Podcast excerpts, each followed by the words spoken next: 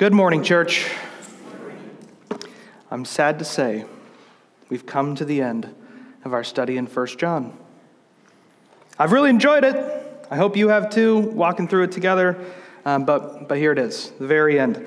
So let's see what John has for us. Let's stand together and read from 1 John chapter 5, looking at verses 13 through 21.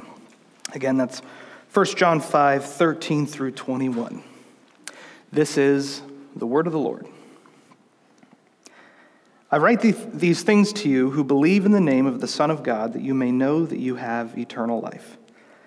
And this is the confidence that we have toward him, that if we ask anything according to his will, he hears us. And if we know that he hears us in whatever we ask, we know we have the requests that we have asked of him. If anyone sees his brother committing a sin not leading to death, he shall ask, and God will give him life to those who commit sins that do not lead to death. There is sin that leads to death. I do not say that one should pray for that. All wrongdoing is sin, but there is sin that does not lead to death. We know that everyone who has been born of God does not keep on sinning, but he who is born of God protects him, and the evil one does not touch him. We know we are from God, and the whole world lies in the power of the evil one. And we know that the Son of God has come and has given us understanding, so that we may know him who is true and we are in him who is true, in his Son, Jesus Christ. He is the true God and eternal life. Little children, keep yourselves from idols. Let's pray as you're seated.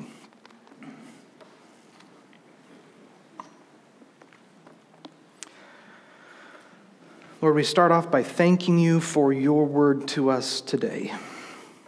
We know that here you have, you have revealed to us so much. We pray that you would give us understanding and a willingness to align our lives with your word. In Jesus' name, amen. Verse 13 starts off with a phrase that we've heard throughout the book many times. He says, I write these things. He's given us several reasons why he's written the book, written the letter uh, to his congregation. And he uses this phrase to place emphasis on what he's about to say. But why don't we review the book by looking at those places? The first instance was all the way back in chapter 1, verse 4, at the very beginning.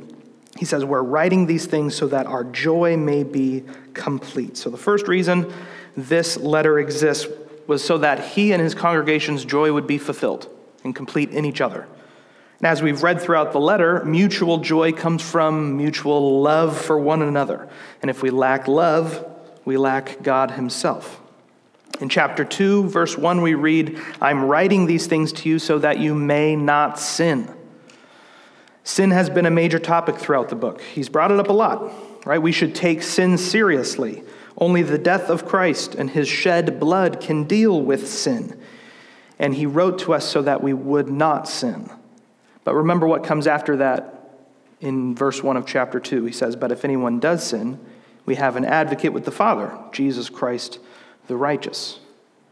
In chapter 2, verse 12 and 14, we were given many reasons why he writes the letter. Many reasons. He writes it to all believers because their sins have been forgiven. He writes it to young believers because they've overcome the evil one and the word of God abides in them. And he writes it to older believers because they know Jesus. In chapter 2, verse 21, John writes uh, to them because they know the truth. They know Jesus Christ. Jesus Christ, the whole time, has been said to be the truth. And in verse 26, he says, He writes these things to you about those who are trying to deceive you.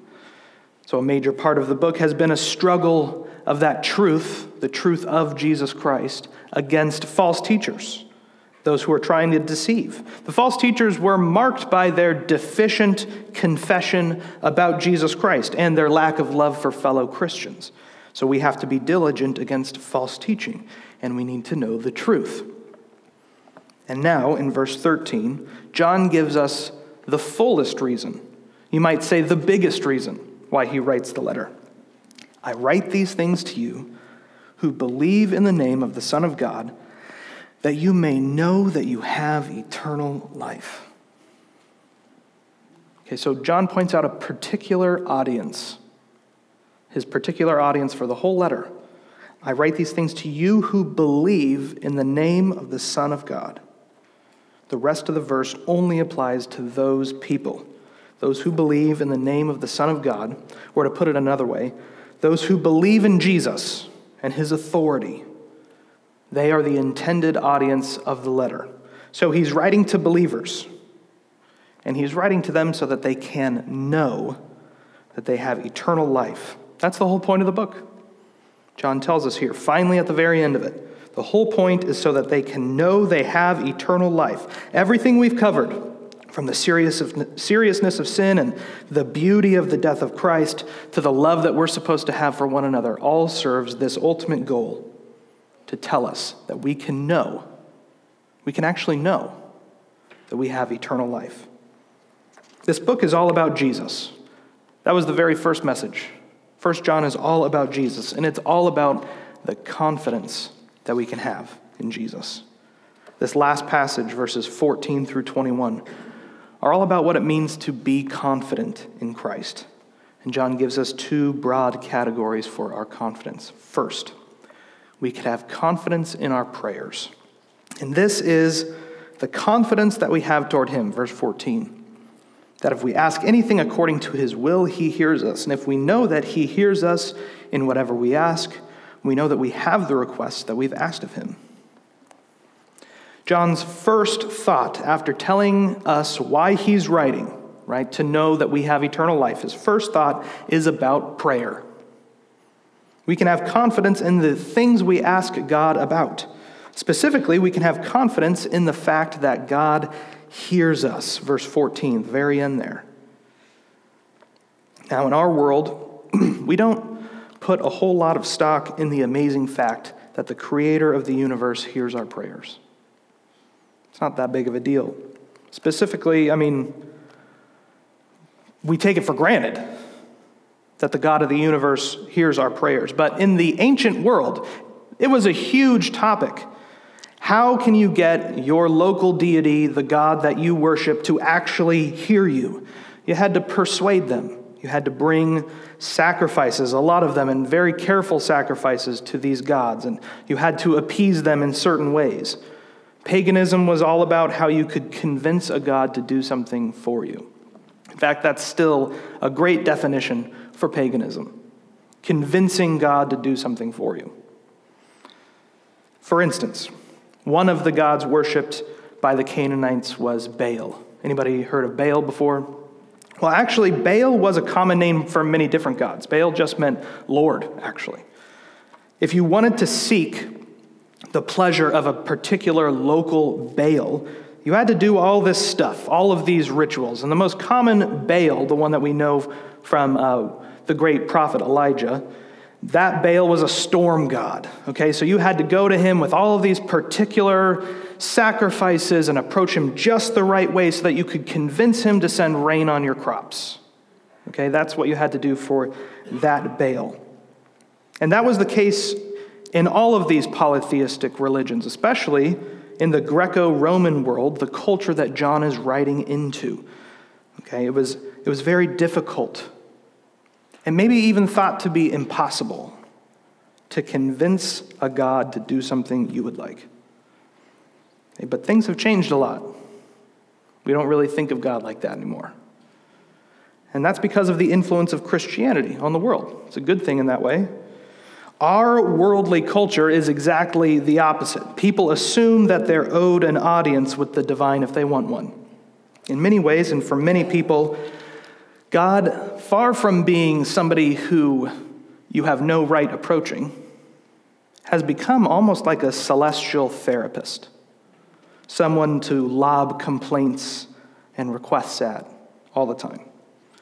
And there's little thought of whether or not God would actually hear those prayers. It's assumed that he would. And as far as we're concerned, evangelicals, we're used to praying spontaneously and boldly. Prayer can even become for us mundane.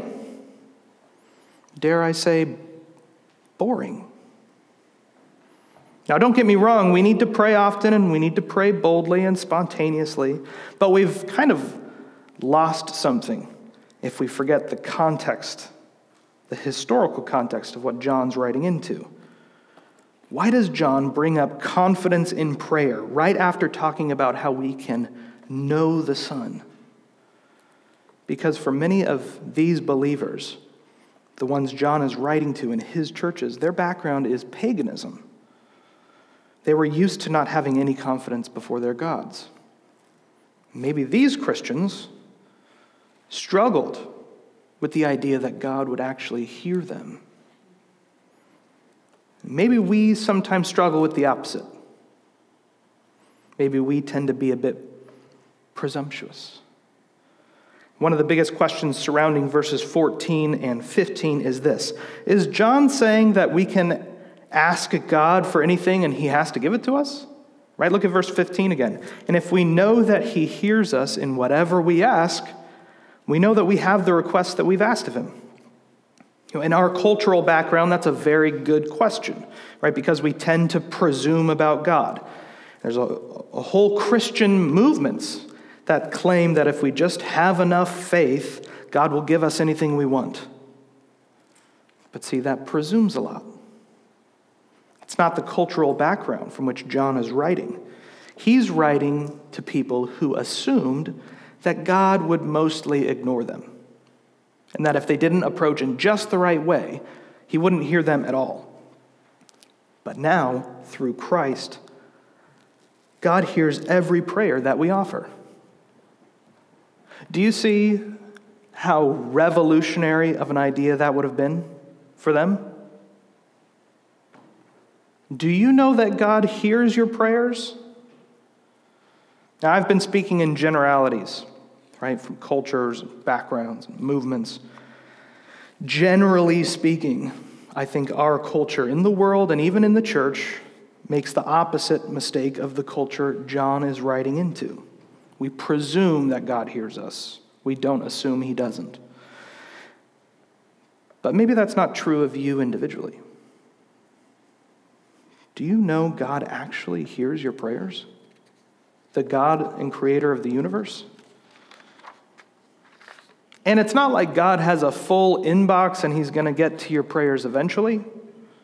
He hears them when you pray them, he hears your words.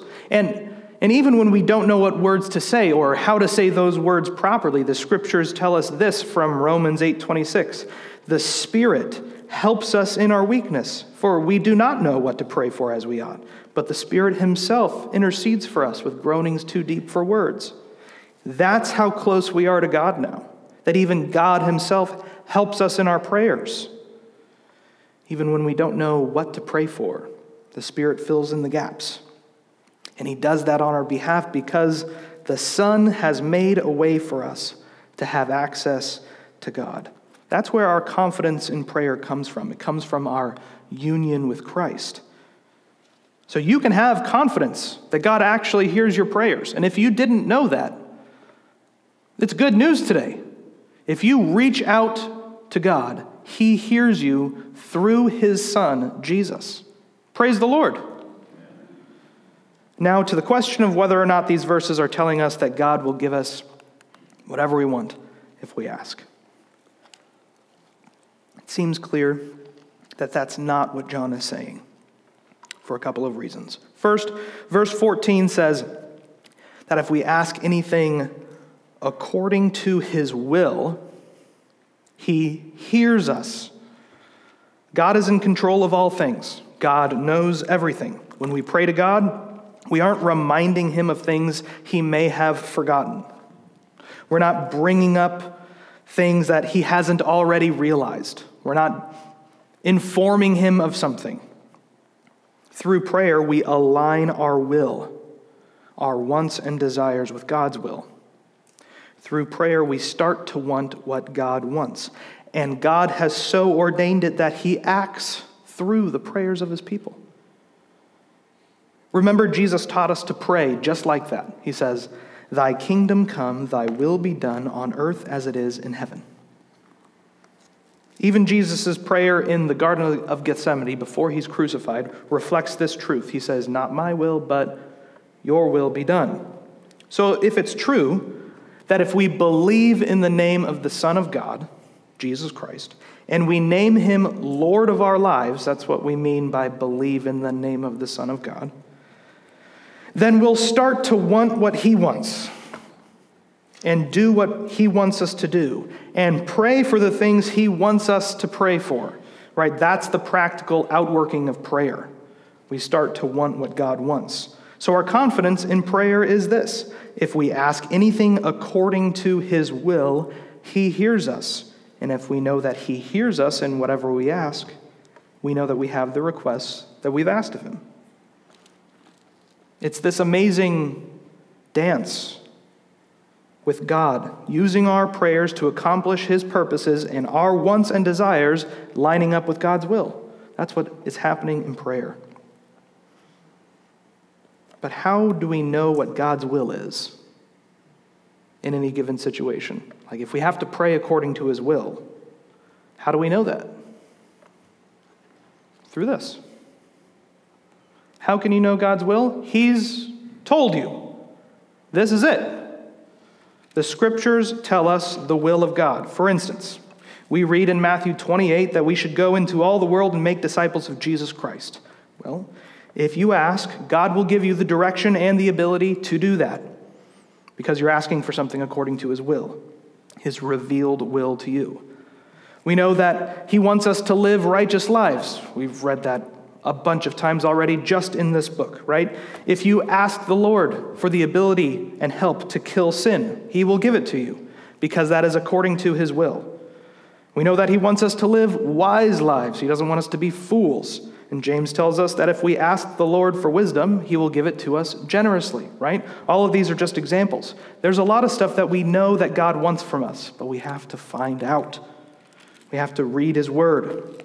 So God has revealed to us the things he wants to give us. And that's what we should ask for. Let me say that again. God has revealed to us the things he wants to give us, and that's what we should ask for. Now, does that mean God has to give us things if we see Him doing something in Scripture? Like it's some type of spell book? No. For instance, we're told in James to pray for healing for someone who is sick. Praise the Lord. We should do that, it's there. But it falls on God to grant that request according to His will. So, the first reason we know that John isn't giving us a blank check for prayer here is because we need to pray according to God's revealed will. And ultimately, God is God. He will do what he wants. But the second is here in verse 16. If anyone sees his brother committing a sin not leading to death, he shall ask God, and God will give him life to those who commit sins that do not lead to death. There is sin that leads to death. I do not say that one should pray for that. Now I know what you're thinking. What the heck does John mean by sins that lead to death and sins that don't lead to death? Right, that's the big question. Set that aside for a second. Just set that aside for a second. We'll return to that topic in a bit. But he's still talking about prayer. So let's return to the topic of prayer. John gives us an example here of something Christians can boldly ask God for according to his will. If we see someone falling into sin, we should pray for them. That's the first thing we should do. If we see someone falling into sin, we should pray for them. God will give that person life. That's a perfect example of praying for something according to the revealed will of God. And it's a good example of God acting through human prayer, giving life to the one that is prayed for. He wants Christians who have stumbled into sin to repent and be restored. So we should pray accordingly, right? Now, there's a lot to say about this.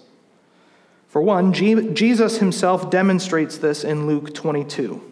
Right? He tells Simon Peter that Peter's going to deny him three times. So he says, Simon, Simon, behold, Satan demanded to have you that he might sift you like wheat, but I have prayed for you that your faith may not fail and when you've turned again, strengthen your brothers. Jesus prays for Peter. And what happens? Peter denies Jesus, true, but he's restored. He becomes the chief of the apostles. Jesus prayed, and his prayer had effect. He prayed according to God's will. But another thing to say about this truth is it implies that, that we're actually aware of the struggles our brothers and sisters in Christ have. If we're supposed to pray for a believer who stumbles into sin, we have to know them. We, we can't pray for each other if we don't know what's going on in each other's lives. Kyle uh, came up here and he encouraged you to share with the church. He had no idea that I was going to say that. Uh, the Lord is, is just really great, right? If you have something going on in your life that you need accountability for, man, this is the place. That's one of the beauties of the new community of God that He has created in the local church. We belong to each other now. We belong here in this room. We belong to each other, and we have a responsibility to one another. One of the major takeaways from the book of 1 John is the importance of loving one another. We had a, a practical application of loving one another uh, back in chapter 3, verse 17. But if anyone has the world's goods and sees his brother in need, yet closes his heart against him, how does God's love abide in him? Right? Being generous, opening, opening your hands and your finances to other people. Well, this is another one. Another practical outworking of loving someone else is praying for them. Praying for them as they stumble into sin, praying for them all the time. We can't be loving one another very well if we don't know each other very well and we aren't praying for one another. So, if you're looking for some application today, here it is.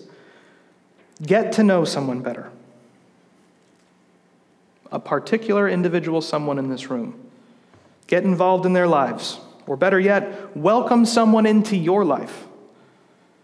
Let them get to know you. We all need accountability, uh, accountability and fellow Christians to come alongside of us to keep us in the faith. Let them know. Let someone else know what you struggle with. And make sure they're praying for you. We all need a lot of prayer. As the word says here, through their prayers, God will give you life. Okay. Now to the matter of sin that leads to death and so on and so forth. I think we can start to understand what John means if we read this with the rest of the book of 1 John, in the context of the whole book. Remember, the whole time John has been warning his congregations against false teachers and false teaching those who had left the fellowship. We've been calling them the secessionists, the leavers. And in chapter 5, verse 12, the last verse we covered last week, it says, Whoever has the Son has life. Whoever does not have the Son of God does not have life. Okay, so those who do not have the Son do not have life, which means they must have the opposite death, right? The one who commits the sin leading to death is the one that sins apart from Christ.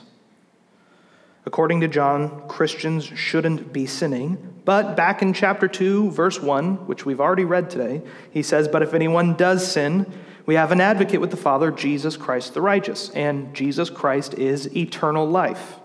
So, when Christians sin, they commit a sin that doesn't lead to death because they have life in the Son of God. Christians shouldn't be sinning, but their sin is dealt with in the Son. But when unbelievers sin, they commit a sin that does lead to death because they don't have life. But John says, I do not say that one should pray for that. So is John saying that we shouldn't pray for unbelievers? No, we should be praying that the Lord saves unbelievers. Rather, this is a matter of emphasis. It's kind of like what Jesus says in John 17, verse 9, where he says this I am praying for them. I am not praying for the world, but for those whom you have given me, for they are yours. Does Jesus mean he doesn't love the world? Well, no. In John 3 16, we read, For God so loved the world that he gave his only son, right? So it must not mean that. It's a matter of emphasis. Jesus is praying for his sheep. John's point in this passage isn't that we should be praying for unbelievers, it's that we should be praying for one another. And in a roundabout way, he says, I do not say that one should not pray for that. Okay, so every translation in the English language pretty much says the exact same thing right there. They all agree that John is being very roundabout, he's very unclear. I do not say that one should pray for that. So he's trying to sidestep it a little bit. He's not saying that we should never pray for unbelievers. He's saying that's not where the emphasis is right now. The emphasis is on praying for one another. We should be praying for our brothers and sisters in Christ regularly. It should be our focus and a regular part of our prayer life that we pray against sin in fellow Christians. And we can be confident that the Lord hears that request and gives it to us because it's according to his will. There can be real confidence in our prayers, especially as it pertains to sin, sin in each other. If we pray to God that he would help us in our time of need, he will. God hears you. We can be confident in Jesus because we can be confident in our prayers. But we can also be confident in Jesus because, second, we can be confident in our perseverance. Verse 17 says, All wrongdoing is sin, but there is sin that does not lead to death. We know that everyone who has been born of God does not keep on sinning but he who is born of God protects him, and the evil one does not touch him. John wants to clarify that no matter if it's the sin that leads to death or the sin that doesn't lead to death, all sin is wrongdoing. He's not giving Christians a license to sin just because that sin won't lead to death. In fact, he stresses the fact here that Christians should be really characterized by our righteousness, not our sinfulness. This is not new ground right? He has said this many times throughout the book. That's why he reiterates something he's already said, right? We know that everyone who has been born of God does not keep on sinning. He said almost the exact same thing back in chapter 3, verse 9. No one born of God makes a practice of sinning. But here we get the explicit reason why that's the case. But he who is born of God protects him, and the evil one does not touch him. The one born of God is Jesus. Jesus himself protects us from sin. Jesus has conquered the enemy, the evil one. What better protection can we get, right? So if you're struggling with sin today, even as a believer, you need more Jesus. You need more Jesus, not more of your own effort. Jesus is our protection. If you want to have freedom and separation from sin, you need more Jesus. If you want to have victory over the devil, we need more Jesus. Amen? The answer to sin that arises in your life, again, is not more striving and trying really hard not to sin, it's more Jesus. We can have confidence that we have victory over sin because of Him. Real confidence. Sin once ruled every part of us. Sin was who we were, but now, because of Jesus, we're no longer slaves to our sin. We have protection from sin because of Jesus, and that protection, that armor, is the righteousness of Christ. We've put on the protecting armor of the righteousness of Christ. Paul even calls it the breastplate of righteousness. It's not our own righteousness, it's a foreign or even alien righteousness given to us. It's Christ's righteousness. And we need to put on that righteousness every day to make war against the devil.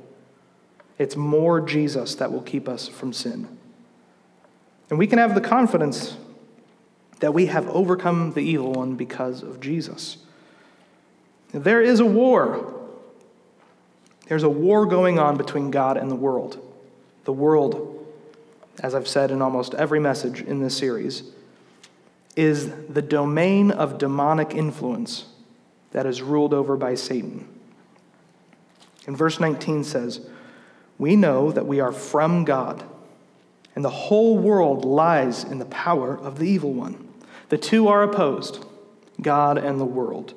But John goes on in verse 20, and we know that the Son of God has come and has given us understanding, so that we may know him who is true.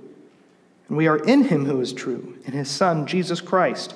He is the true God and eternal life. Maybe you've noticed a phrase that's been repeated several times throughout this passage. John has said a lot, we know. We know. If you are in Jesus Christ, then you know he hears your prayers. You know you have protection from sin in Christ. You know you are from God. You know that the Son of God has come and has given us understanding. You know him who is true. That's a statement of confidence. You know these things. And it's not just head knowledge, it's heart knowledge too. You know it with all that you are. The world and God are opposed, but Christians, they know whose side they're on. We've seen and we've believed the truth. So we can have confidence in Christ because we have confidence in our perseverance in the faith. We know the truth. And who is the one that maintains us throughout this life? None other than the true God. John explicitly calls Jesus God here in verse 20. Let's not glance over that. He is the true God and eternal life. He's our protection, He's our light, He is our life. And it's because of His work and His ministry to us that we can have confidence. We're not going to fall away. If you have placed your faith in Jesus Christ, you have been given eternal life. Verse 13. You will persevere. Ephesians 4 says, We were sealed by the Holy Spirit for the day of redemption. So, children of God, you can have confidence in Christ today. Praise the Lord. Confidence that He hears your prayers, and confidence that you will persevere through sin and temptation and whatever Satan throws at you. You will persevere. Praise the Lord. Because He is the true God, He is the victor of your faith. He has established you eternally in, in the Father, and the Holy Spirit has sealed you for the day of redemption. Nothing can separate you from the love of God. Praise the Lord. John ends his letter uh, in, on an interesting note Little children, keep yourselves from idols. It's an odd thing to end a letter with, right? It seems maybe disconnected, but it's, it's actually not. He just finished saying that Jesus Christ is the true God and eternal life, and everything else that pulls our attention away from Him is an idol. And remember, he's writing to former pagans. Keep yourselves from idols. For them, they knew exactly what he meant. For us, it's anything that pulls us away from him. What better way to end a letter than with an exhortation? Don't waste your time with things that don't matter. There are many potential idols that your heart might manufacture and that your heart wants to worship. Keep yourselves from idols. Worship the true God and eternal life, Jesus Christ. And you can have confidence in your prayers, you can have confidence in your perseverance. Some commentators think that First John was dictated, uh, that John said all of this stuff out loud and someone wrote it down for him. And they say that at the very end, John picks up the pen and writes this last line for himself. It's a fitting end to a wonderful book. And I, I like that idea. It's a personal touch. Jesus Christ is what this book is all about. John ends it on that. Place everything you are in Jesus Christ and keep yourselves from idols. I've really enjoyed our study through 1 John. I hope you have too. Um, and before we wrap it up here, before we pray, I want to talk about what's coming next, the next couple weeks. For one thing, um, by the grace and goodness of God, and, and through much boldness and courage, uh, Andrew's going to be wrapping up Colossians next week. Uh, so he, he has faithfully been giving us a steady diet of the Word of God through the book of Colossians. How many years? More than two, probably, okay? And he's going to wrap it up next week. So make sure you don't miss that. It's going to be, it's going to be excellent. Um, so we're wrapping up two books two weeks in a row. And then after that, we're going to have a special service that I'd encourage you to come to. Um, Pastor Doug Corlew from Summit Church in Northwest Iowa, my former church, is flying down here and he'll be giving the message two Sundays from now because that service is going to be where I'm ordained. So I'm very excited, and I'd really encourage you to come. Uh, it's still going to be a normal worship service. We're going to worship together, um, but uh, I'd encourage you to be there because it's for you. I'm being ordained to serve you. So partake in that with, with us. After that, we'll have a potluck, and that's Communion Sunday as well. But after that, we're going to start in the Gospel of Matthew. Uh, starting at, well, Advent starts next week, but as an Advent series, we're going to do three sermons in the Gospel of Matthew. And then we're going to keep doing the Gospel of Matthew until it's done. Uh, so I stretched First John, a book of five chapters, into 11 sermons. Praise the Lord. Matthew is um, a lot longer. So I'm not going to tell you when we're going to end. But by God's grace, someday we will. Sound good? Let's pray.